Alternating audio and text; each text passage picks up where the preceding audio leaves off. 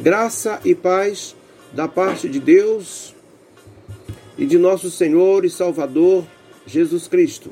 Hoje, começando uma nova é, série de mensagem, de podcast, quero falar de orar, jejuar e louvar.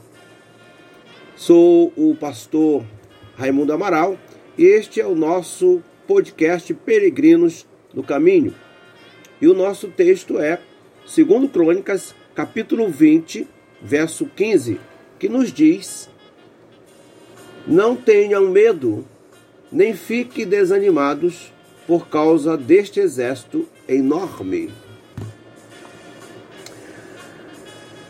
O que fazer quando somos desafiados por todo lado por inimigos terríveis?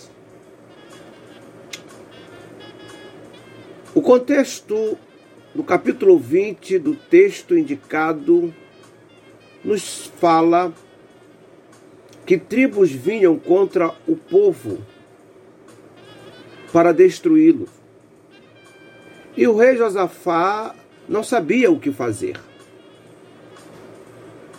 Quem sabe multidões de problemas e situações chegaram até você no dia de hoje. E a semelhança do rei, você também não sabe o que fazer.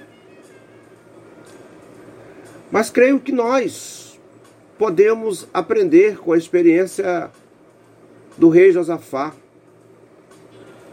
Diz a palavra que ele prostou-se em terra diante do Senhor e orou, adorou e cantou louvores em alta voz. A Bíblia é, nos ensina que o louvor é uma arma de vitória e que a oração do justo pode muito em seus efeitos. Eis aí um grande desafio para nós, para mim, para você, no dia de hoje. Orar, jejuar e louvar. Tenha fé em Deus. Você será sustentado pela poderosa mão do Senhor, o seu Deus. O rei Josafá fez uso desses três elementos fundamentais para eliminar seus adversários, a oração, o jejum e o louvor.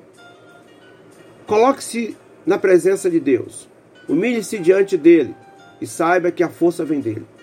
Somente quando você submete tudo ao Senhor é que você pode contemplar a sua vitória. Os seus inimigos cairão por terra porque o Senhor é a tua força. Ele é a tua fortaleza e ele é o teu socorro bem presente no meio das lutas, das tribulações. Lembre-se, a batalha não é sua, mas de Deus. O Senhor esteja com o seu espírito. A graça de Deus esteja com você. Que Deus abençoe sua vida grandemente nesse dia de hoje. Quero te convidar hoje às nove e meia e também às 18h30 acompanhar a nossa live. facebook.com barra ICNV Parque Lafayette 9h30 e 18h30. Compartilhe essa palavra. Divulgue. O compartilhar das Escrituras traz conforto. O Senhor te abençoe e te guarde. Resplandeça sobre ti o seu rosto e te dê a paz. Que o Senhor te torne próximo na tua vida, assim como próspero é a tua alma.